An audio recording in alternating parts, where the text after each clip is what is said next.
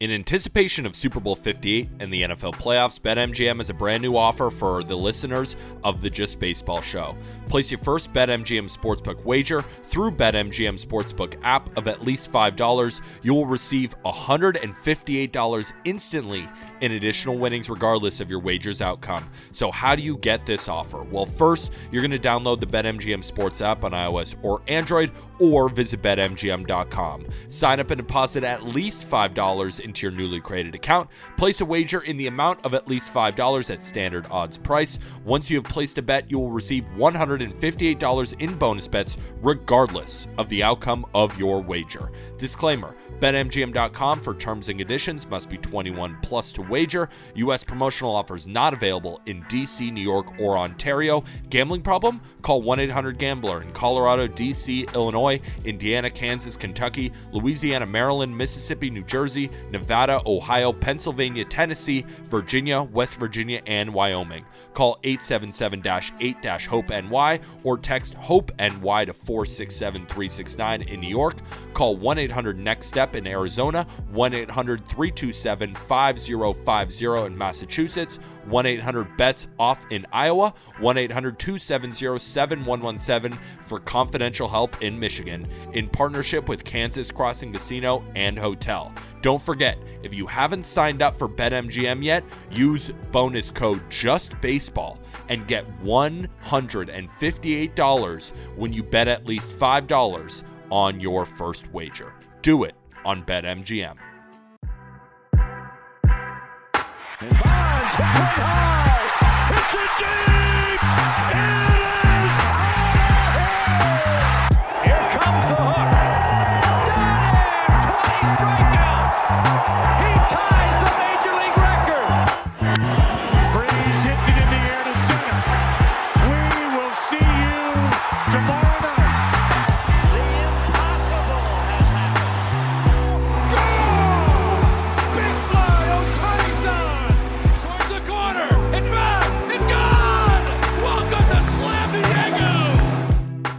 It's a new week on the Just Baseball Show, and we are in a post GM episode world now. That it was like the last month, and we got done playing GM for everybody, which is good though. And we had a conversation about it via text. Aram Leighton. By the way, I'm Jack. This is the Just Baseball Show. Uh, Monday, January 22nd, as always, brought to you by BetMGM. We're going to talk Zips projections today for the National League. But before we get into that, some really nice notes on social media, whether it be from YouTube or on Instagram or on Twitter.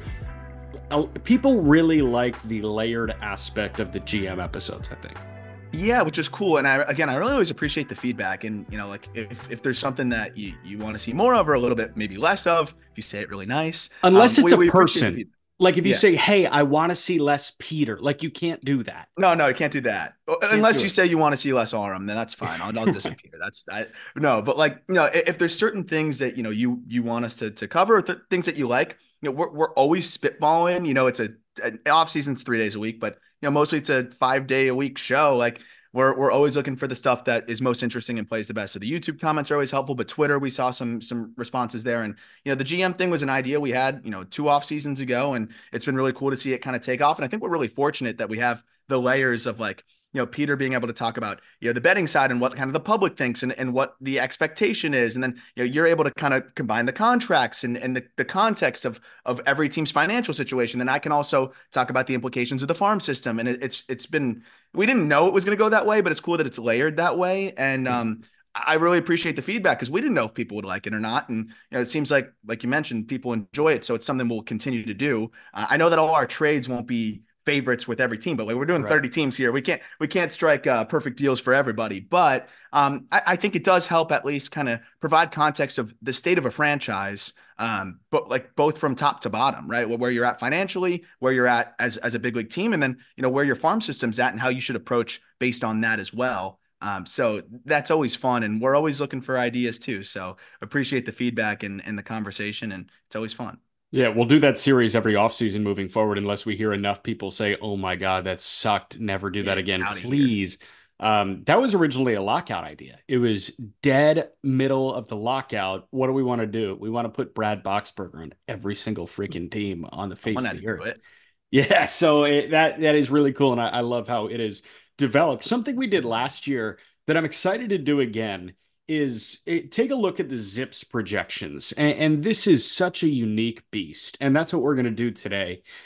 I'll give you the whole rundown of like what zips projections are before we get into it. We're going to do the national league today. We're going to do the american league on wednesday. Peter will be back for that one. Before that though i saw something in regards to spencer dinwiddie with the brooklyn nets and i was trying to figure out a baseball comp to it. Dinwiddie has just disappeared for mm-hmm. Brooklyn. Mm-hmm. Like he's not taking shots. It was like two points and three points.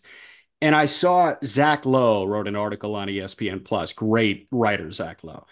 And he said he's playing like he's on strike. And that led a lot of people to kind of run with the idea that he's almost not putting effort in in an attempt to get traded.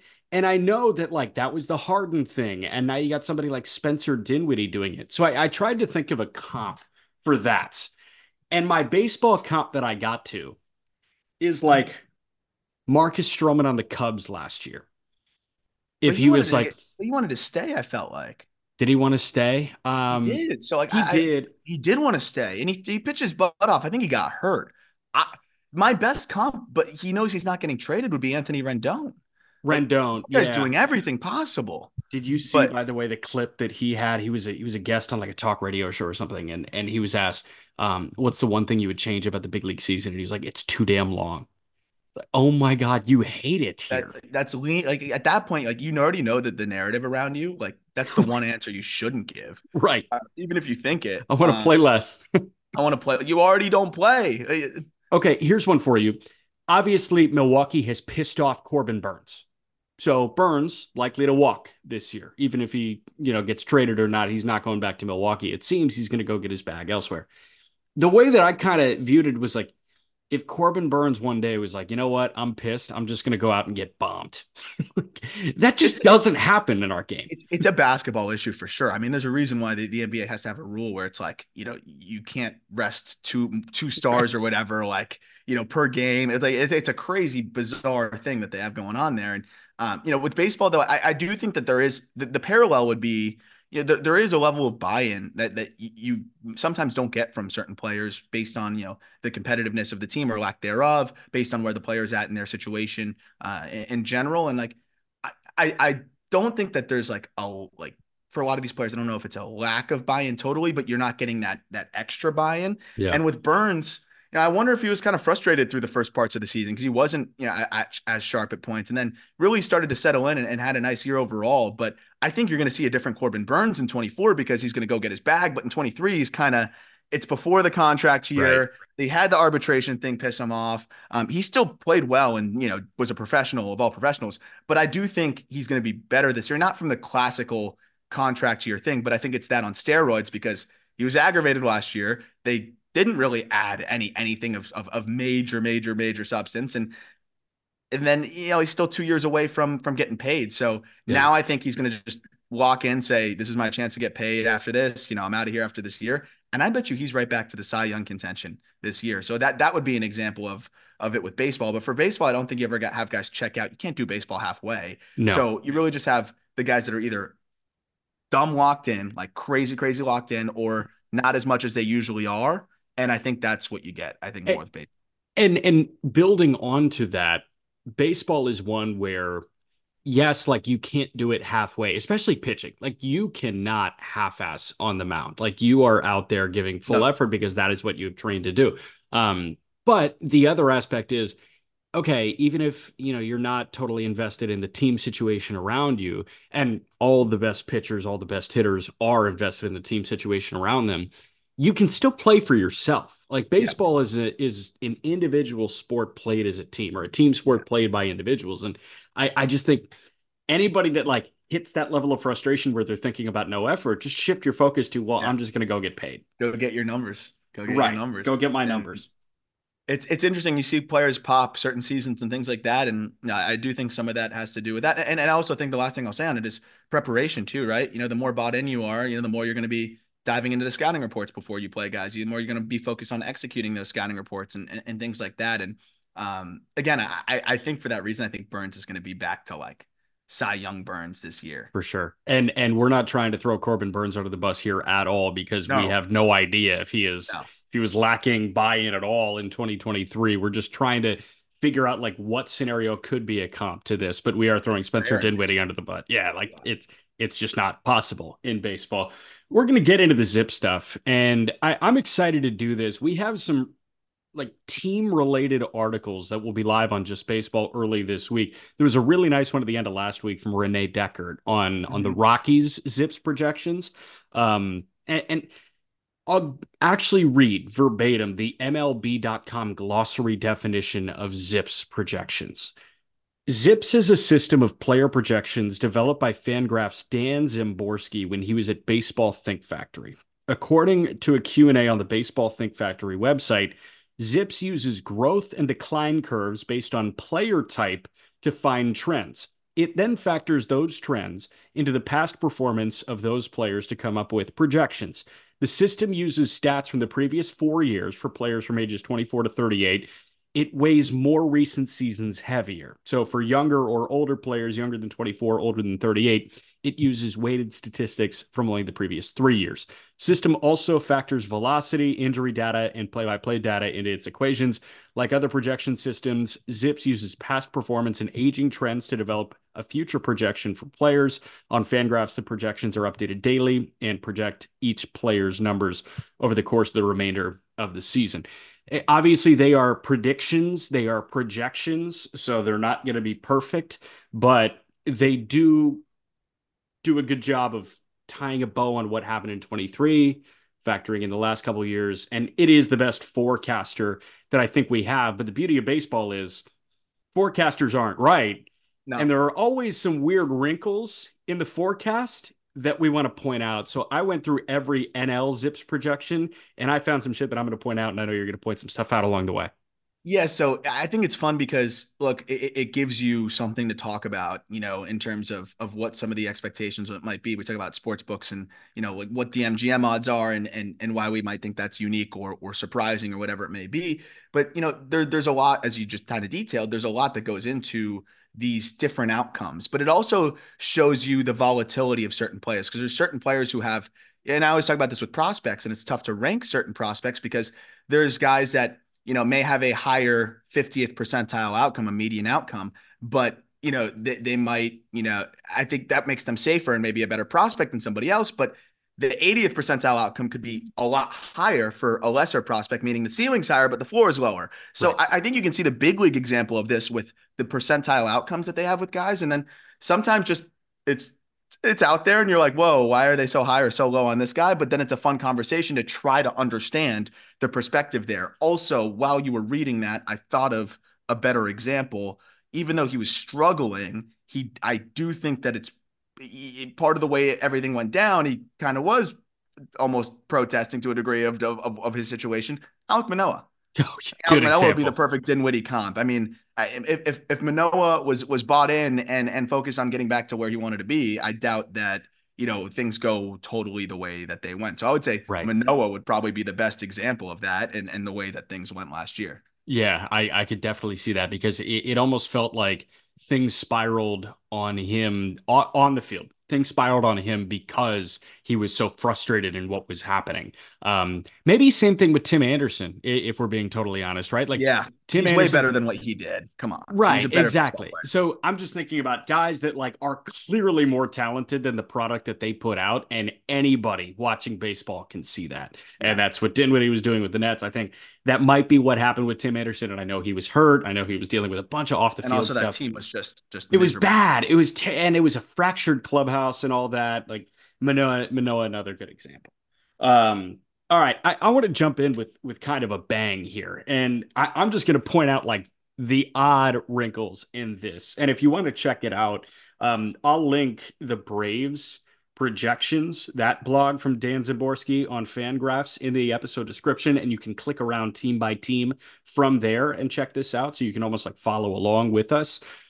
Before we get into it, this is never, ever, ever an indictment on Dan. What Dan did with the Zips projections is a godsend for baseball fans. They love it. This is not his opinion. He did not formulate Ronald Acuna Jr.'s 20th percentile war outcome based on opinion. He created an algorithm. This is what the algorithm spit out. The other thing I mentioned players along similar lines in terms of age, position is best too. In each article, each player, it is linked the three most similar players from what you pull from. And like a good example is is Juan Soto, his near age offensive comps, how they're branded. Rusty Staub, who was a six time All Star, Mel Ott, Carl Yastrzemski. It tells you that that guy's like on a Hall of Fame track. But Manny Machado, for example, Mike Lowell and Aramis Ramirez makes a ton of sense. Those guys around 30 were some of the best in the league. They were not the best in the league. Machado is probably four or five. Lowell and Aramis were probably four or five in the respective years. Yeah, it's fun. I love the the the player production comps because it's just so many names I haven't seen in so long or right. haven't ever even heard that are so funny. Um, so that part's really really cool to kind of fly through too. Do you have KenPom? Um, I did in the past. I did. I can give you my login if you want. Um, but KenPom, it's great because you go to each player's like player page and it says similar seasons. Like if you go to Zach Edey, it's it's similar seasons, and it's probably like Anthony Davis and you know whoever like O'Neal at LSU, like exactly like that kind of thing. You get the comp underneath, which is what we see here. So again, thank you so much to Dan Szymborski for doing this in the early 2000s. And this is a, a really fun exercise for us. But I want to jump in with Atlanta. Um, I've got a hitting note and a pitching note. First one is from the unanimous MVP last year, Ronald Acuna Jr. It has to do with his projected war. He's projected 7.3 F war this year by Zips, but you go to his 80th percentile outcome this year, and that's a 9.3 war his 20th percentile outcome, which is, you know, like, hey, this was an objectively down year for Ronald Acuna Jr., is 5.4 war. Can we that expect that? That is crazy. So I think the 80th percentile makes a ton of sense. Like uh, he's capable of a 10 win season. You know, if Mookie Betts can have a 10 win season in different ways, but you know, Ronald Acuna Jr. can have a 10 win season. He could have probably close to an 11. But the, the and it depends on you know again the defensive side of things. So I think that's where he gets docked a little bit, but the 20th percentile being 5.4 is mind numbing. And maybe that's yeah. fair. Like maybe, maybe it's that that high of a likelihood that he's at least at seven, but that's just crazy to me. It's just an example of uh, how much of an outlier he is in so many of the different categories that you know Zips kind of sorts through, and and how absurd he is. So my thing is, if he was platinum glove level defensively, I would understand that 5.4 number. But he clearly has flaws defensively, and hey, that might be buy-in because he's so clearly talented. But like that was the one knock on him this past year. It's oh, I wish this guy was a better defender.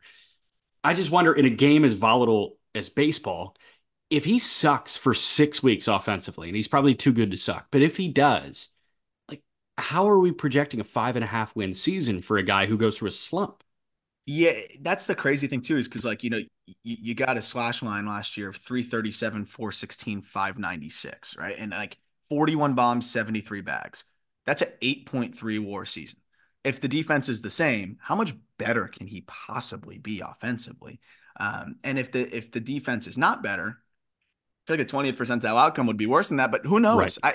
I like it's one of those things where it's really fun to, to to just like see where they're at, but it also is a reminder of just how absurd his season was last year. And if he played semi decent defense, he could probably flirt with like a 12 war if he yeah. really put the, the the numbers that he put together, you know, offensively. So it's it's gonna be fun. I really hope that he defends better because I want to see what that all looks like from from a cumulative war standpoint. But I do think the reason why the systems love him so much is we're talking about a guy who cut his K rate by more than by, by more than in half, right? Like he had a 24% K rate in 2022, cut it to 11.4. I mean, so you wonder how that just continues to manifest itself as he as he blossoms, and he's going into his age 26 season, so he might not be even hitting his peak yet, which means he could end up being you know one of the best players to ever do this thing. So I think anything is within reason with with with Ronald Acuna Jr. in, in projections. So since 1927, there has been one 12 win season do you know who that 12 win season is? Like Babe Ruth had a 14 win season, a 13 win season, and a. Can you give me like a the, the the year, like the decade? Yeah, if I give you the year, I think it's going to give it away. Um, Rogers Hornsby, by the way, had a 12 win season in 1924. Were you going to get that? This one happened in the 60s. 60s. Was it ooh, was it Mays? No, mid to late 60s American League. Mid to late 60s American League. He was the last guy to do something for a very long time. Oh, was it Yaz? It was Yaz. Wow. Yaz's Triple Crown season in 67 was a 12.4 win season. And we're talking about Acuna having the 12 win season ability. Ohtani, before he got hurt, was tracking for a 12 win season. Yeah. He's got a little bit of an edge there. Yeah. Yeah, that's cool. So I found that interesting. All right. Um, by the way, Acuna projected 43 homers, 116 driven in, and 51 bags. Holy shit. That's a projection. That's a projection. That's not a dream. That's like a projection. Wow. Shout out baseball. All right. If Spencer Strider is projected to have a 3.28 ERA, what is Max Fried's projected ERA? It's gotta be lower. 3.27. One one hundredth lower than Strider. I will say Strider is projected 30 more innings and over 100 more punchouts. I think we're past the point in thinking that Fried is better than Strider. Strider is a better pitcher than Max Fried. Yeah, at this point, at this stage, 100%. And like, yeah, the ERA aspect's interesting. I think Strider's going to figure that out. A 3.28 ERA for Strider this year with with how many whiffs he's going to get, you know, and everything. Like, Cy Young. yeah, it's he's a Cy Young contender. Once the ERA got over three five, you just couldn't justify it anymore. Yeah. But when you have all the underlying data the way it is, if he gets to the low threes, it it's I think it's Cy Young season. which is crazy. I think we're in a new frontier because if you know, even five years ago, if a guy was over three, they're probably not winning the Cy Young, right? Like you have No, to be no. sub three, but now it's sub three. Yeah, yeah, no way. right. But now you got to be sub three five if you're racking up the punch outs and yada yada yada. All right, uh, your Marlins. There are four. I actually had one one outlier real quick though that I think or not outlier, but one that I do like strongly disagree with is is Bryce Elder.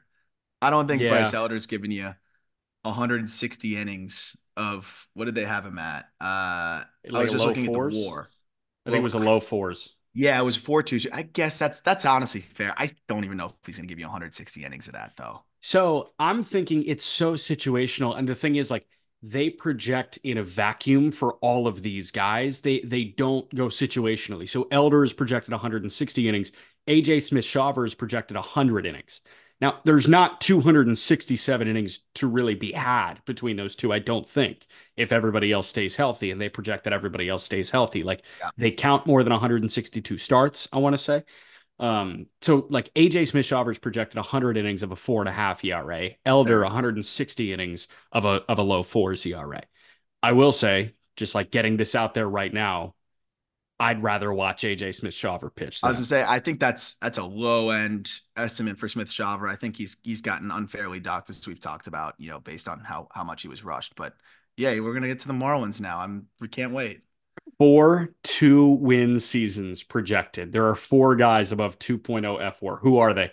Okay, I'm not looking. So uh Jazz, Yeah, Arraez, yeah, they're just position players. just position players.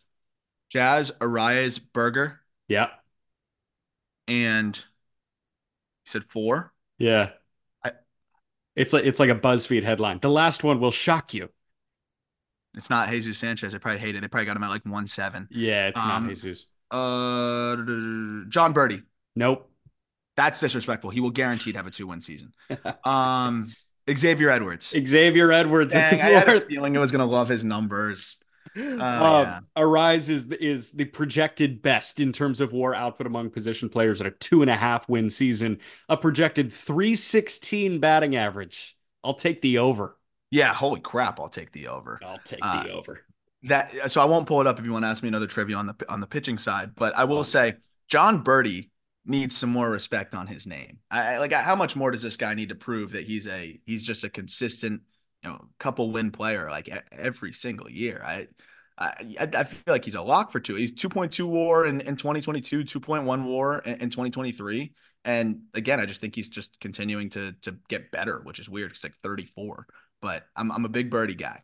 I love it. Um, all right, I'm pulling up the uh, I'm pulling up the pitching now. Okay, who's got a better projected ERA, Luzardo or Eury Perez? Oof. That's a great question. I'm gonna say Eury. Or sorry, no, no, I'm sorry. I'm gonna say Luzardo. So Eury is 25 points better. Eury's a projected 363 in 124 innings. Luzardo's a projected 388 in 153.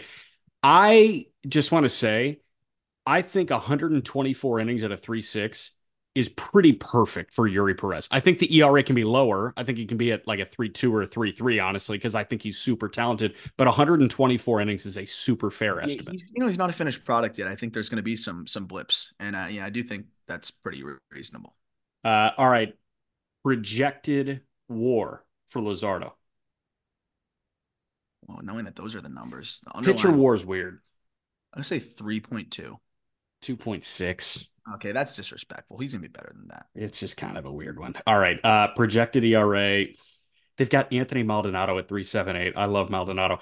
How about AJ Puk? What do you think they have, Matt? They better have him at like a 4-2. Yeah, 3-7. That's fair. He, he ends up backing into that. Yeah, I think so. All right. Uh, jumping over to the Mets. I just want to give you some context. Pete Alonso per 162 games. Pluck this from baseball reference. I love the per 162 thing for for some of the best in in baseball. And um, one of my one of my favorite guys to look at in that regard is Manny Ramirez. Manny Ramirez was so much better than I think you may remember him as. Like that guy's numbers per 162 were insane. Pete Alonso per 162 in his career, another guy way better than you may think he is. 251 with 45 homers and 118 driven in for 162. In his walk year, Zips projects a 252 clip with 40 homers and 115 driven in. If that's not a $200 million first baseman, he's going to be 29 years old. If this cat gives you 40 and 115 and has an 880 OPS, I'm doesn't giving him. T- no, doesn't punch out like a 15% K rate. I'm giving Pete Alonso $200 million and I'm not losing sleep. I don't I don't know why the Mets haven't done it already. It's that's one of the weirder things, especially considering you know where where Cohen's at and uh, as a fan and and and also I know he wants to win, but like that's a big part of, of this Mets franchise. And Pete Alonso is going to age well. I I think that was a, an interesting it's an interesting situation. I'm very surprised, but uh, it seems like Zips likes uh likes Jeff McNeil a little bit more this year. I think uh, to to bounce back a little bit. It they seems do. like they do. Do you like Jeff McNeil to bounce back? I, I, do. I think he's just got this like every other year thing going on now. That's that's interesting, but he seems to find it and and, and be fine. I, I think they're they're underselling uh, Francisco Alvarez a little bit with his 80th percentile. I think the 80th they've got him at 3.7 F war in his 80th Ooh. percentile outcome. With the kind of power that he has and what we've already seen from him, and the fact that the glove is already good too. It's good. Um, I think his 80th percentile outcomes five plus wins. To be honest, it's William Contreras this year. I think his 60th percentile outcome is like three seven. Uh, personally, I, I I I think I think his 80th percentile is closer to like four and four and change. I would say then four and a half, you know, something around there. I love that you're high on Alvarez because I'm really high on Alvarez, and I I think Alvarez and Gabby Moreno are are linked up at this mm-hmm. point now. And, and, so it's such different profiles though, which makes it fun, but very mm-hmm. similar in terms of their value and, and and talent and abilities in terms of like you know what yeah. they in terms of what value you get when you look back at war and and, and production and all those good things. And they start their ascension at the same time, like it, with with everything we wanted in regards to the luck RG three thing. Like we can get that at the catching position in in Alvarez and Gabby Moreno. Uh, Zips loves Mike Vasil, which is interesting for the Mets, and and that's a unique niche name. Mike Vasil, 110 projected innings at a four four. Mm-hmm. That would be a nice depth arm to have kind of blossom for the Mets. Well, and I think with this team where they're at, you know, I do think it's we've talked about it, like play the kids. When we're talking about the New Year's resolutions and stuff like that. Like, yeah, I, I want to see these guys throw. They, have also got you know some some other youngsters and like Christian Scott, really good fastball, like big whiff there. Like, I want to see what he can do up there. Uh, I, I want to see what some of these dudes can do. But Blade Tidwell, even at some point, I'd like to see him get a get a crack. But yeah, it was cool to see how much they like Vasil, and I do think that the Arsenal will kind of translate. He's got a, a good mix of pitches. He's been effective at the upper minors. I think that's a really, really good number there for him, and and I think he could he could do that. What do you think Edwin Diaz's projected K rate is?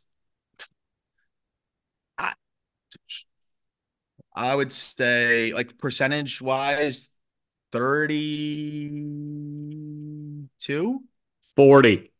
Shut 30, 39.7%. gosh. They have like 89 I didn't know they ran it up that high for like projections. Oh Dude, I mean, Acuna. Acuna is like yeah, a projected fair enough. Holy Carl crap. Yastrzemski. Um, I mean, I, I don't think it's crazy. I mean, I think his arm's going to be fresh. I think he's going to feel good. Hopefully, that is the landing knee, so hopefully he feels good. But if his arm is fresh, holy crap, ridiculous. it's going to be it's going to be scary. So good. One more in the National League East. Nick Castellanos projects at a lower war, and we know that Schwarber and Castellanos are not war accumulators, but I thought this was hilarious. Nick Castellanos projects at a lower war than Jake Cave, Weston Wilson, Drew Ellis, Cody Clemens, Esteban Quiroz, Cal Stevenson, Otto Kemp, and Rafael Marchán. 0.5 fWAR. Who's Otto Kemp? I don't know. We're on ZiPS. I'm gonna Nick look Podkul. Nick Podkul is actually having a nice year. Otto Unfortunately, Kemp. he's Yeah. putting up numbers and trips. He's he's ahead of of Castellanos too. He he got hit in the head with a pitch, I believe, and then or got hit somewhere and it, and it, it cut the season short. He put up numbers last year though, so look out for Nick Podkul. No way. Otto Kemp's a real guy. He went to Point Loma Nazarene, which I think is D3. And he played 78 games in low A, 31 games in high A, and had a 736 OPS. And that's And- projected. And Zip spit out a higher projected war for him than $20 million Nick Castellanos. That is crazy. It, it is nuts having Schwarber and Castellanos on the on the same ball club. Uh, but you know, again, we, we know Dombrowski prioritizes some other things, and it works. It's, I mean, he's won championships for a reason. Uh, Yeah. We've eaten crow on on our Dombrowski takes, but um, looking at it, I. I, I I'm tr- I'm trying to see one that like really stands out. I think it's pretty spot on. If anything, I think it's underselling Brandon Marsh, who made a lot of great strides last year, uh, and and really looked good offensively, and should get some more run in center this year. 2.7 WAR for his 80th percentile? No way. No way. I I, don't, I disagree with that one for sure. I also think they're lowballing Harper. Do you see what his projected war? Like Four eight. 50, 50th Yeah, percentile? That's 80th. 50th That's is oh. 3.6. He's gonna play Turner first. He's gonna 4.8. play good first. That's the thing. Like they may just ZiPS may not be able to factor in that Harper's going to play a good defensive first base because he really how many Yeah. appearances in his career does he have at first base? But even at DH, I figured he'd be a little higher than that. But yeah, if he's at first base and he's playing, because he's gonna play good defensive first base, I'd bet I'd bet a lot of money he's and and in all the you know metrics. I'll go even farther. I'm not going to have my jaw on the floor if this cat wins a Gold Glove at first No. base this year. Not at all. It could be very Tatis. That was a catcher coming up, man. He's an athlete. Like Right. it's one thing to not be able to like get great jumps and, and and grade as like a great OAA guy in the outfield, but it's another thing to just be fundamentally sound, have soft hands and good instincts, and just be a good first baseman, which I think he's going to be. Right. There are going to be so many plays where he's just like, how much you want to bet within the first two months of the season?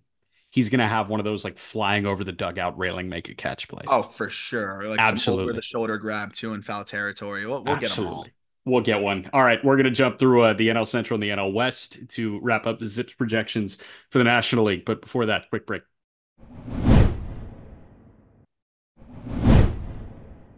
Start with the Cubbies, the kind of Cubbies. Cody Bellinger, kind of a Cub, kind of not, not yet. Cody Bellinger is a projected 108 OPS plus. And for context, that's slightly better than Dansby Swanson's 104 and Nico Hoerner's 98, but it's lower than Ian Happ's 112. It's lower than Michael Busch's 111. Hmm, yeah.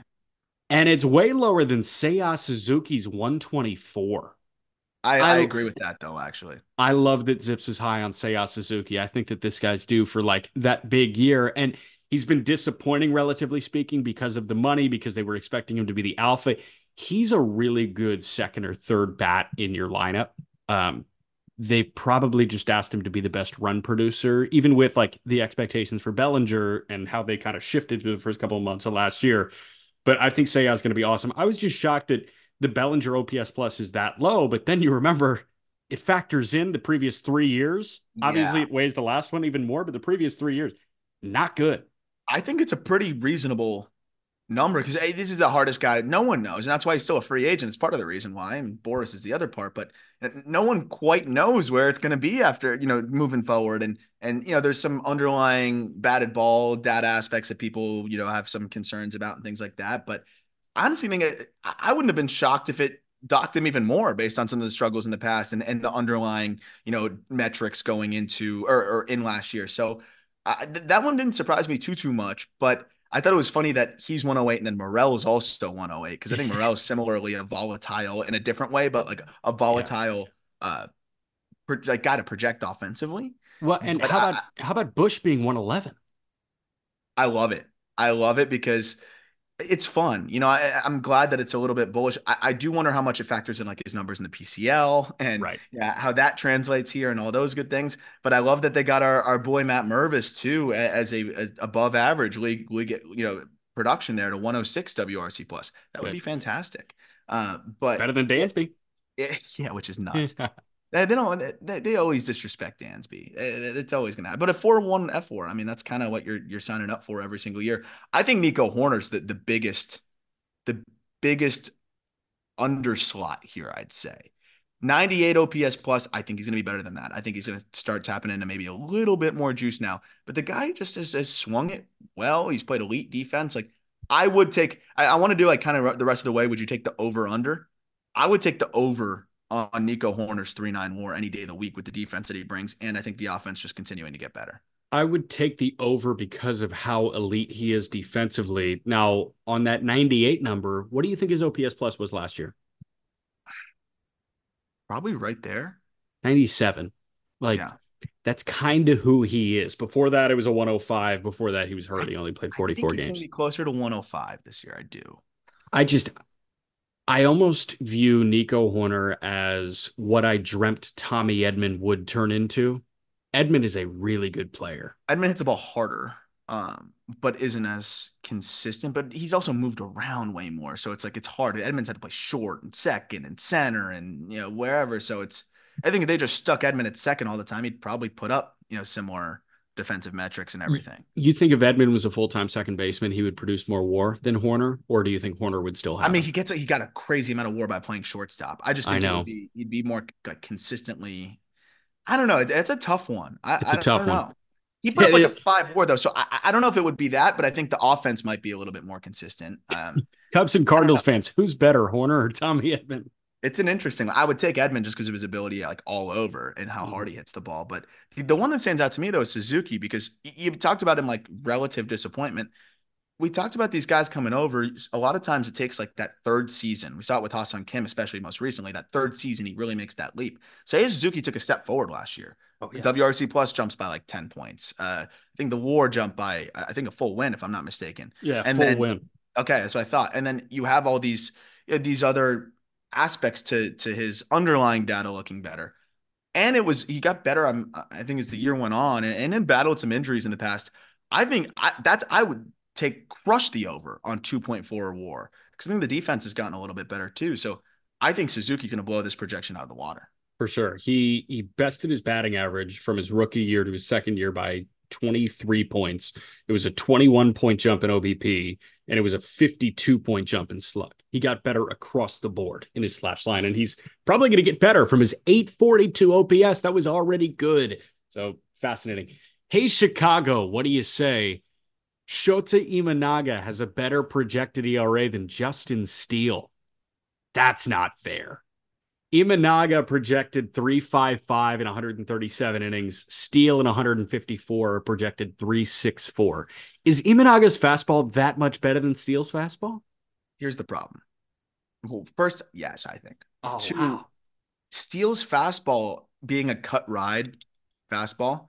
We're talking about that. We talked about it with with Yariel, right? Where Stuff Plus kind of docks it. And again, I don't know how how if that's factored into this now at all with Stuff Plus being on Fangraphs and things like that. I think it's yeah. separate, but um, I think a lot of these these these analytics and, and tracking systems for for pitch value and things like that really underestimate Steele's fastball because again, it kind of doesn't really know how to properly assess the the value of cut ride. But I don't know. I don't think it's outlandish because Imanaga's whiff rates on the heater are insane. The problem is, I think you're going to have a little bit of that Strider effect. Of course, he's not going to be as dominant as Strider with the swing and miss, yeah. but you're going to have that effect of Fastball plays great at the top of the zone. Control is good. Command can be a little bit shaky where sometimes, you know, he'll miss over the middle and he's going to give up home runs. So, you know, with, with home runs being given up, the ERA is probably going to be higher. I would take Steele because of the consistency, uh, and and really, if he didn't hit the wall at the end of the year, the the after eclipsing you know, the most innings he's really ever thrown, and went into the year with dead arm, so like that's pretty impressive what he did. I I do think it's a little unfair to Steele, but I get it because the whiff is just going to be so much higher with Imanaga, and the fastball is just going to be a big whiff pitch. Yeah, uh, Cincinnati, Elly De La Cruz. That, this is the one I'm most excited for. I know I I've got one in Pittsburgh that is crazier. But Elly Elly's fascinating. Um, they hate Oneil Cruz. More on that in a moment. Elly De La Cruz, 23 homers, more or less. More. We're gonna go. We're gonna go stop by stop. 23 homers more. I agree. 39 for 49 in the stolen base department. More. Uh, eight triples. I like that. That's a high number. That's, that's spot on. Eight percent walk rate. I hope. Mm-hmm. I'd probably take the under on that. I'd take the under too. 31% K rate. Spot on. Spot on. 95 OPS plus. No. Over. Over. Over. Way over. This is the craziest one. What do you think his 50th percentile war is? His projected war? Well, it sounds like it's not going to be very good. 2.2. I was going to say 2.8. Holy crap. I get it because like you look at a lot of the the the concerning metrics, you know, the whiff, the the lack of walk, all that good stuff. But but he plays fine defense. He's gonna hit a lot of home runs still. He's gonna accumulate, man. He's I, I I'll crush that over. But they don't have three years of big league to work with, so you know it's it's it's a more unique situation. Yeah, um, I'm gonna go to the ERA real quick. Yeah, here we go. Abbott, Greene, Montas, Ashcraft, Lodolo. Who's got the best ERA out of those five? Mm. Lodolo. No. He's got the highest. uh he no, sorry, Ashcraft is the highest at 481. Lodolo's got 463. Montas, you said wait, who else? It was So you've got Abbott, Greene, and Montas left. I bet it likes Greene.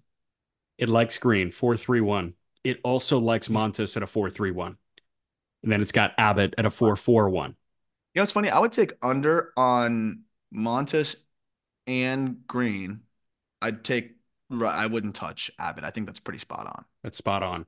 Lodolo at 4 6. I would take the under. It's all about health for him. I'd take the under. 4 8 for Ashcraft. I think that's pretty disrespectful. Yeah, it is, but uh, he's I get he's weird. He's he's a weird he's a weird one. How about Connor Phillips? Uh, 115 innings, a projected 502. I get it because he's so volatile and the yeah. walk rates are high. And when you're using projection systems and the walk rates are high in trips, I, I assume that that's gonna you know tie go up to the big leagues. But you know, I, I know it simulates a, a, trillion outcomes. I guarantee that yeah. there's a lot of outcomes where he's shoving because the stuff is outrageous. The fastball's plus plus. The, the breaking ball is disgusting and he manipulates it and he can overpower you. So if he's around the zone, he'll he'll blow that out of the water. But I can yeah. also understand command challenges. All of a sudden, that ERA inflates quick. Yeah. Um. All right. ZiPS hates Oneil Cruz, and I need to wrap my brain around this. Um. I'm going to give you his his 50th, his projected, and then I'm going to give you his 80th percentile. His projected WAR for this coming year is 2.1 and a 107 OPS plus with 19 homers and 15 bags over the course of a full season. The 80th percentile is a three and a half win player and a 128 OPS plus. Oneil Cruz is so much better than I, I think the public understands. And I'm not just saying that because, like, hey, he was he was on that team that I called games for in 2022. Like, hey, he's a pirate. I like I'm not saying that. Oneil Cruz, like, once he got rid of the, the breaking ball issue, as soon as he got up, this guy was turning in a K rate in the low 20s, if I'm not mistaken. So yeah, it's it's interesting because I think it takes in that AAA struggle where it was cold and he didn't want to be. I Talk about buy-in. Oh, he didn't want to be there. He wasn't yeah, bought like, in there. He would tell you, yeah. He would tell you himself, right? But you know, it, it's I still think the breaking ball issues are are a concern And I think that's probably part of it. And then you look at so it's simulating off of a 102 WRC plus in 55 AAA games. And then in 2022, 87 big league games. He had a 105 WRC plus, but the defense didn't grade out great. So it was a 1 2 fWAR. So I get why it does that. I would take the over because I think he's supremely talented and I think he's going to rectify those issues that you talked about.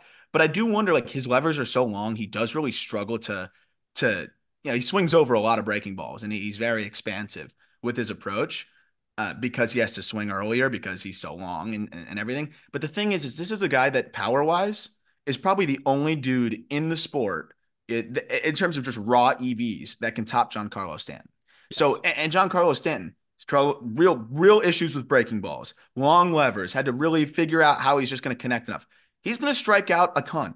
I think Giancarlo Stanton is honestly the the, the, the comp here that you're going to look at. It's so different than Elly De Cruz. I know people like to say, oh, Oneil and, and Elly they have some similar warts and they have some similar strengths. But I think with Oneil, it's so much like all or nothing. And I don't know if you get as much of the defensive value as you're going to get with with Elly as he continues to develop. I think you're going to get more defensive value here potentially with Stanton. I also think you're going to get more whiff than Stanton.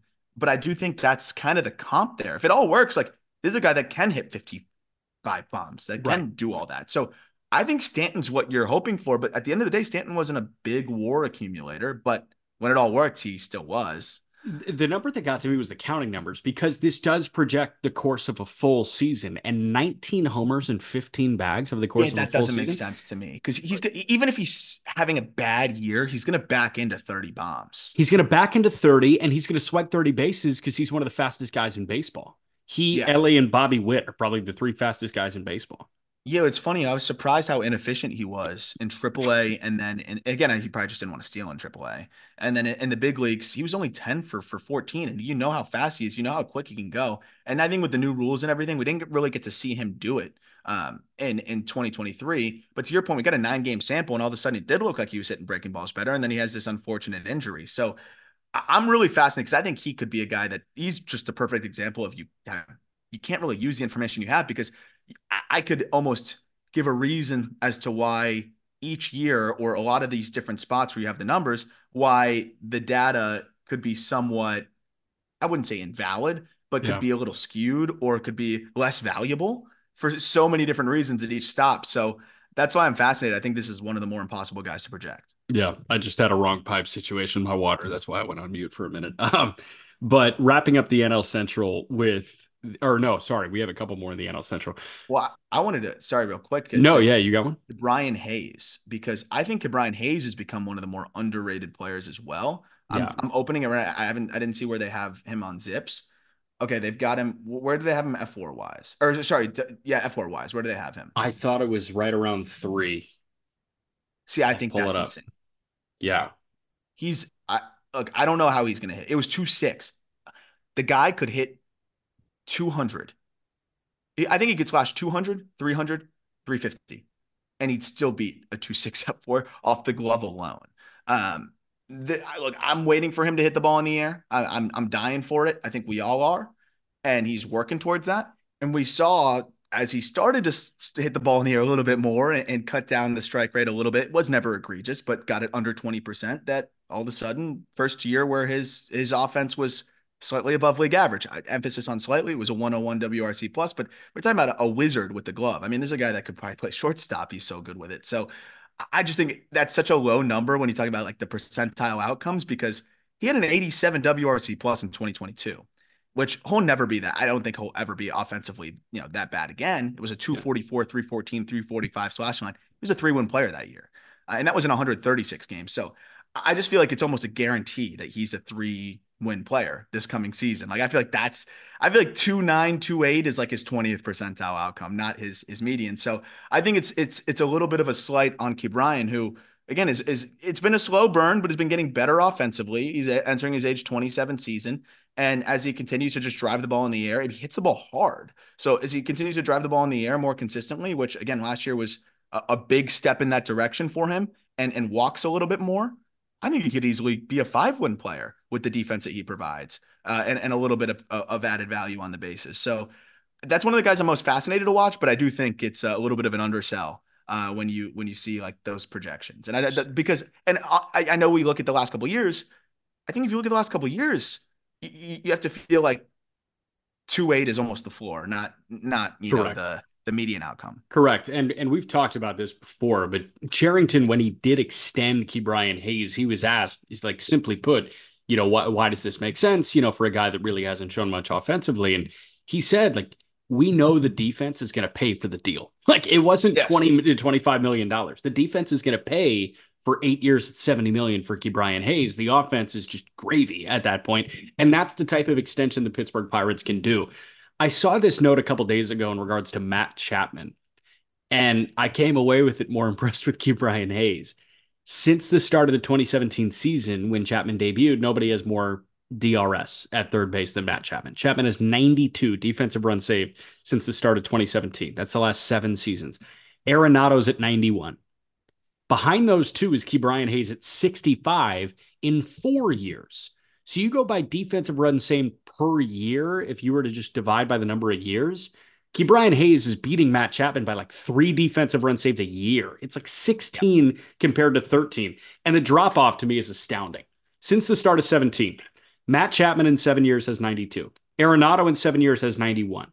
Hayes in four years has 65. McMahon in seven years, Ryan McMahon with Colorado, has 63. After that, Austin Riley has 22. It's which is crazy, right? Like it, it's a block, a block, and then everybody else. Austin Riley. By the way, Gunnar Henderson has 13 defensive runs saved already. Um, and I don't happen to see Rafael Devers on this list, but I see Riley at 22.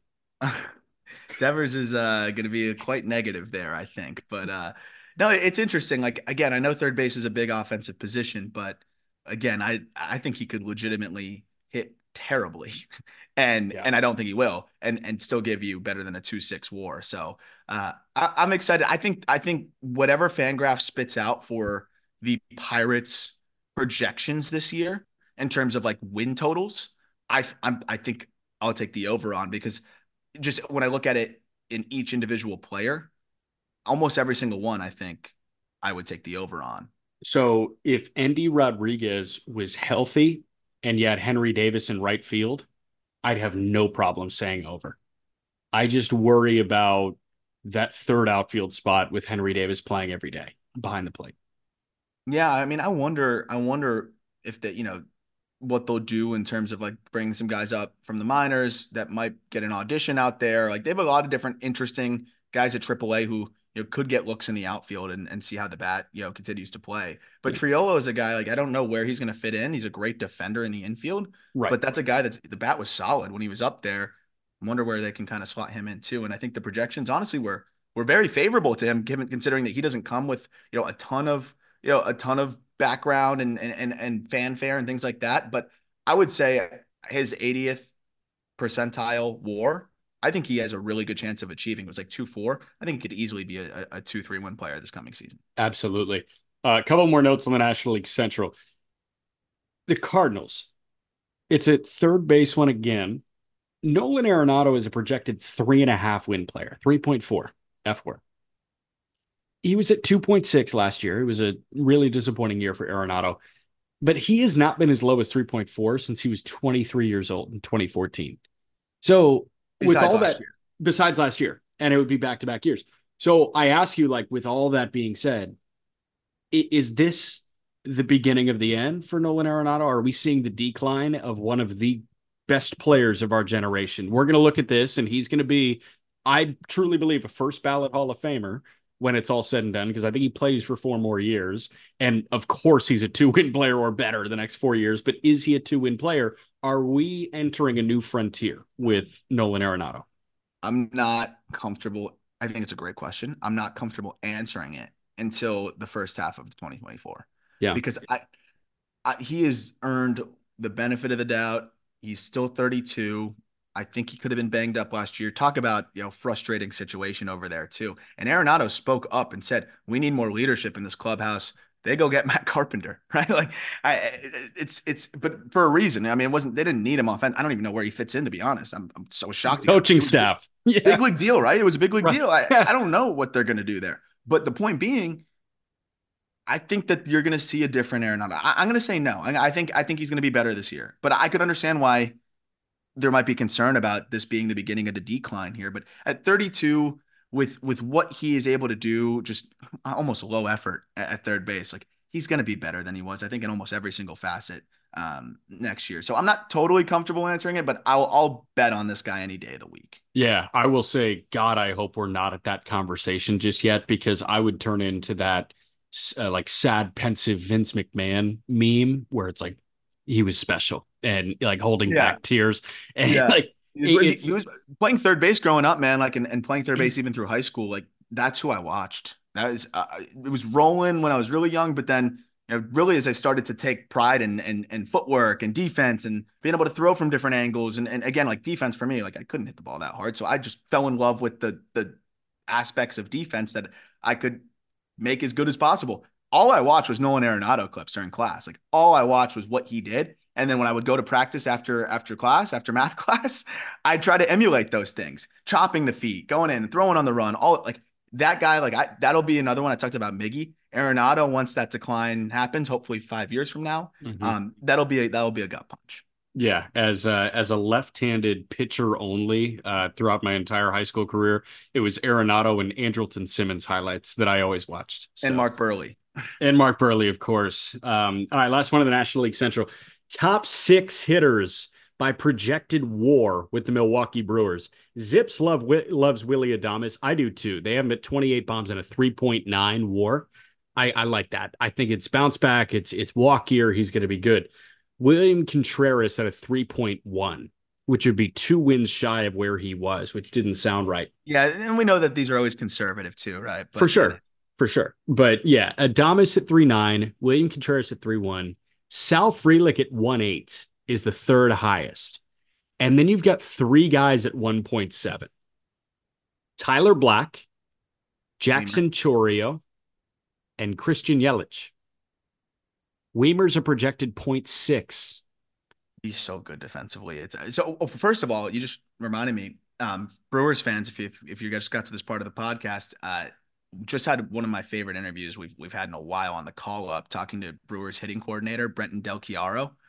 He was unbelievable. And we didn't just talk about Brewers prospects. We talked about Frelick. We talked about Wiemer. We talked about how like everyone, if you've noticed the Brewers system from top to bottom, they got a lot of guys that swing unusually and their motto is UBU. And it was really cool to hear him talk about how they you know, work with each of those players individually uh, to, to get the most out of what they're doing without, you know, losing sight of of the common goals that they have with all their hitters. But anyway, back to, to the larger point, he talked about Wiemer and and some of the things he's been working on, and and he's bought in on what Wiemer's going to do this year. So I would crush that over on Wiemer, especially with the defense. But I get the concern with Yelich. Like there are some, uh, he's kind of in the Bellinger boat of like, yes, it was great to see him come back, but some of the batted ball data is concerning, and I just feel like he's like a back tweak away from know, kind of going back down into that struggle again. I hope he's not, always a back tweak away. That's a player that I again loved watching come up, and yeah, as a Marlins fan, and and and get he was my grandpa's favorite, my dad. It's just the pure lefty swing. So I, I, hope he beats that. But I love the Tyler Black love because mm-hmm. that guy, you've seen him. I mean, it, this is a dude that I think could be a dark horse. It's going to be hard to beat some of these uh, rookie his, How about his teammate? How about his teammate yeah. You can't yeah, beat that's. The problem. But when I say like dark horse, I mean like a guy that could be a top five you know, finisher. And and I and I don't think anybody would put him there when you rank your your five guys. Black can do a lot of things. The defense is the one issue, but he can run, he can hit for power. He walks a ton. I, I, I love the Black projection because I think he needs to be playing for them too. We talked about it in the Brewers episode. He needs to be up there. Throw him at first. Uh, I think he could be a, a big contributor for them. Yeah. Uh, all right, we're going to jump to the NL West. We'll wrap with them real quick. For that, one more break.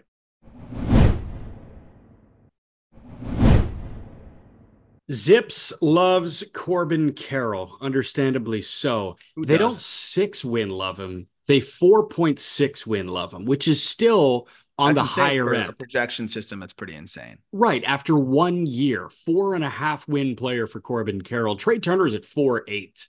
So we're talking about this guy like in the same breath as a Trea Turner, who is a top 10 player in baseball. Carroll is at four six, and while it loves Carroll, it loves Gabby Moreno. 2.8 win player, a 103 OPS plus. Those are both drastic bumps from where he was. Obviously, you love Moreno. everybody on God's green earth loves Moreno after that postseason run. But to see it in writing, to see it in an algorithm, almost made it more real for me. Oh yeah, and I mean, and it's in the second half. He's one of the best catchers in the, in the sport. But uh, yeah, it, it's cool to see the projection system because again, he he had some some uh, some I would say acclimation time when it came to you know first coming up with the Jays and then the beginning with, with the D backs as well. And so you'd think maybe the system would would dock that and and it didn't. I also think that the projections on Lawlar very very bullish uh, again because we're relatively applying this two four on Lawlar as well. Like it, it likes him, so I, I, think that's really exciting uh, when you look across the board because if they're getting that kind of production and even Alek Thomas, I think it, it's buying on what Alek Thomas kind of did down the stretch of the year. Um, and then my favorite thing because we talked to you know Diamondbacks top prospects uh, at the end of the 23 season or in the middle of the 23 season. We got to do the updated for 24. But I think the most underrated prospect in that system is Jorge Barrosa. Yeah. And they came out here and gave Jorge, and no one even probably knows who that is.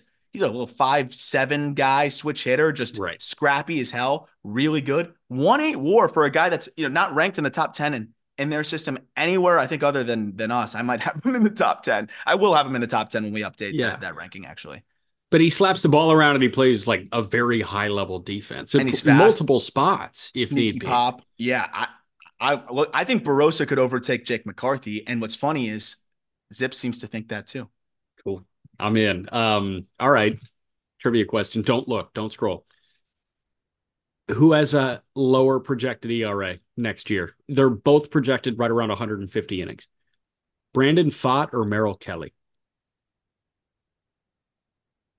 it should be Merrill Kelly. It's a trick question. They're both at 397. 397 and 150 innings. 397, I think, is bullish on Pfaadt. On Pfaadt. on what yeah, he did last again, year. Acknowledging that it's almost always going to be like 20 to 30% conservative in terms of like, you know, what what's reasonably expected.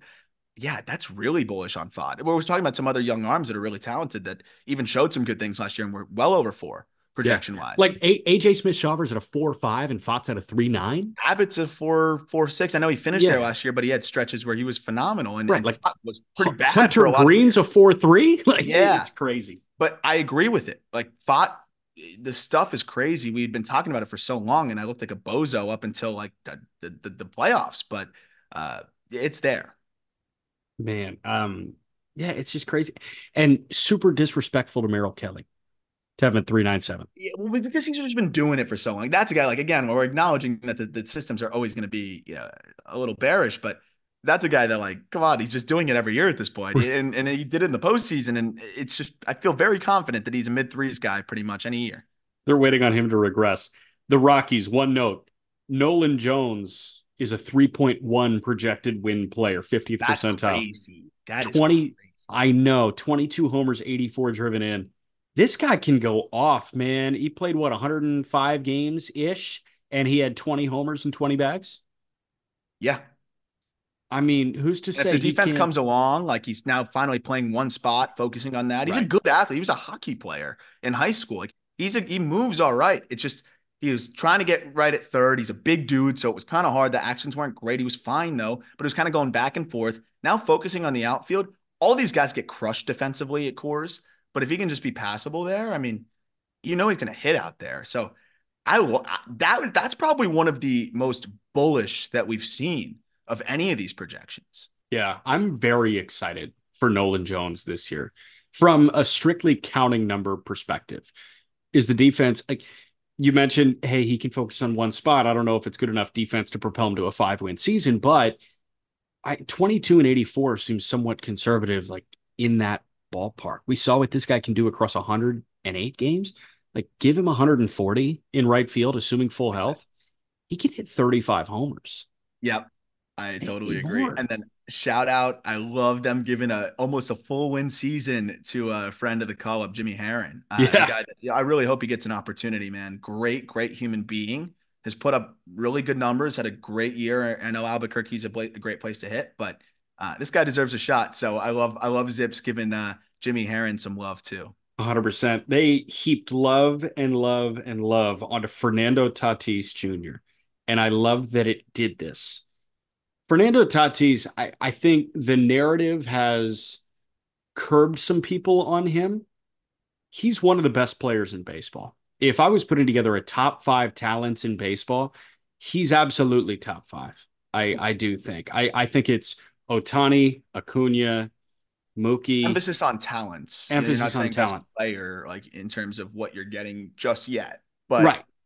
if it all clicks. And I mean, dude, like he won the platinum glove last so, year in the National League. I was just talking about this with um, Ben Bilotti, our, our YouTube manager, and, and so much more than that. He's down here with me. So we're getting ready for for Jeff Conine's uh, charity golf tournament on Monday. Uh, But we were talking about it because I'm looking at the uh, Tatis, and I'm like, we were talking about what what he did in terms of a WAR accumulation, you know, last year. He didn't hit to his standards because you know he had a lot going on. Obviously, coming off of a big laugh, coming off of a, a, a wrist, a wrist?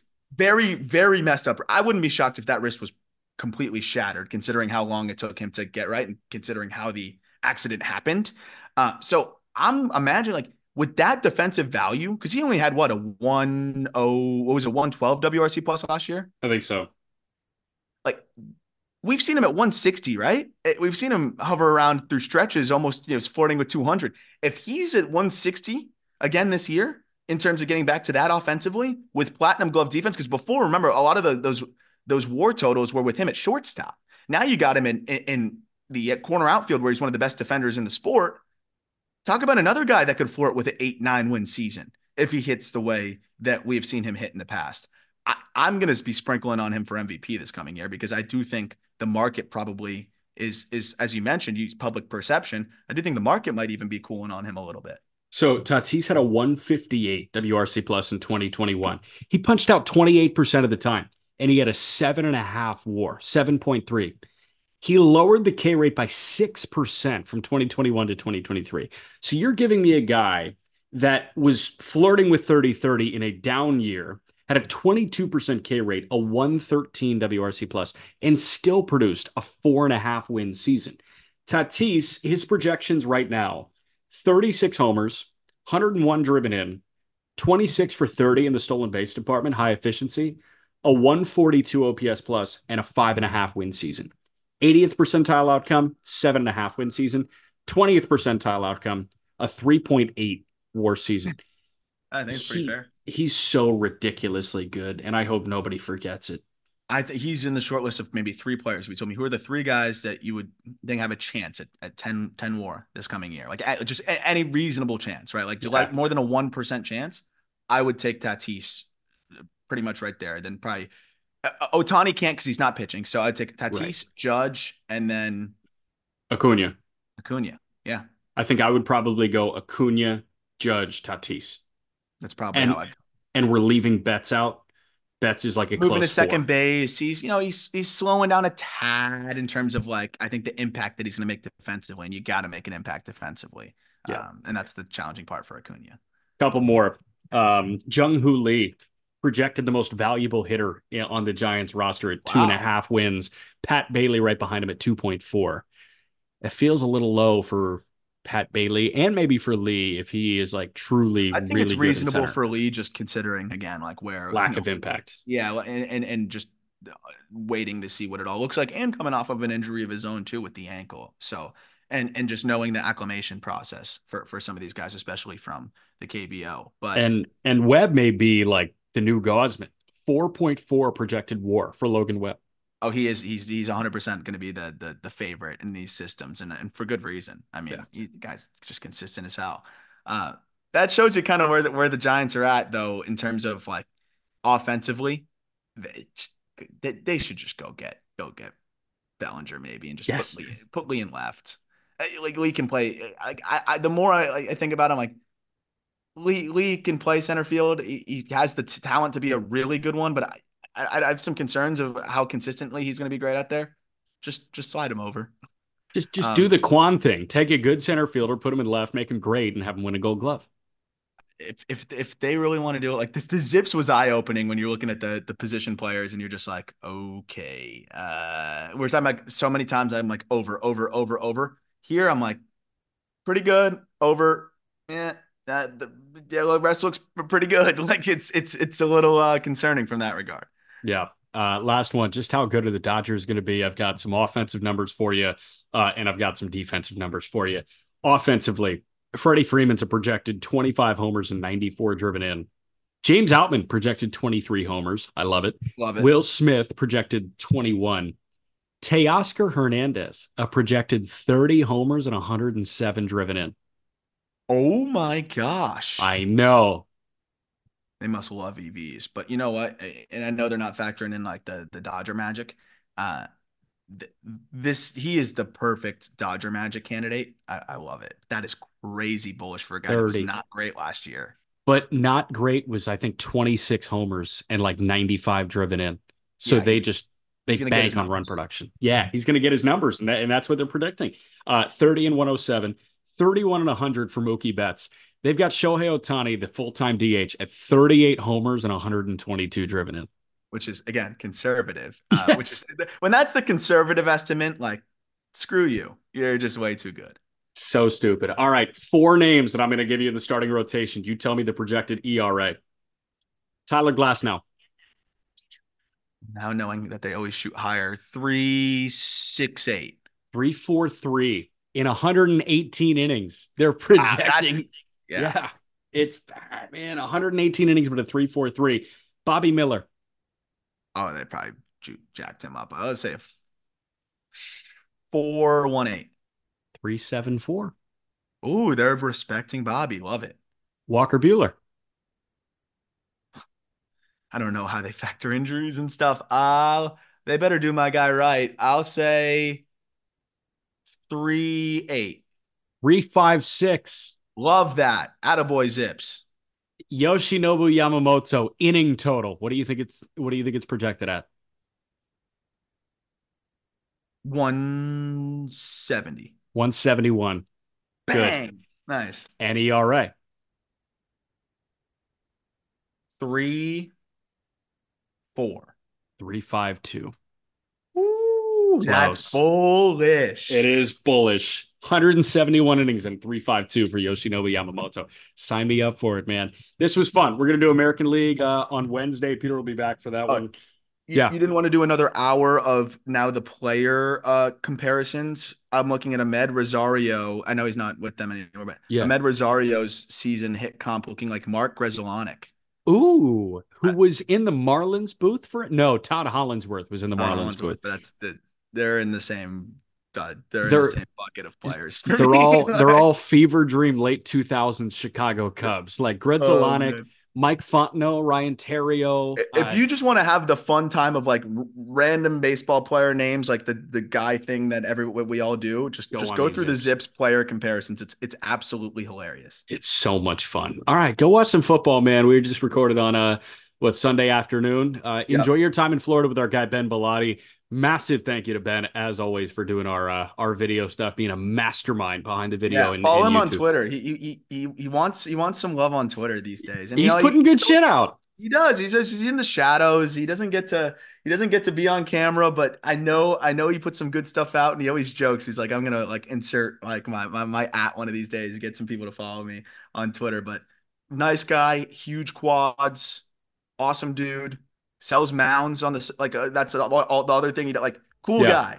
Shout out Ben Bilotti. I'm gonna I'm gonna link his Twitter in the episode description. All right, guys. We'll talk to you Wednesday.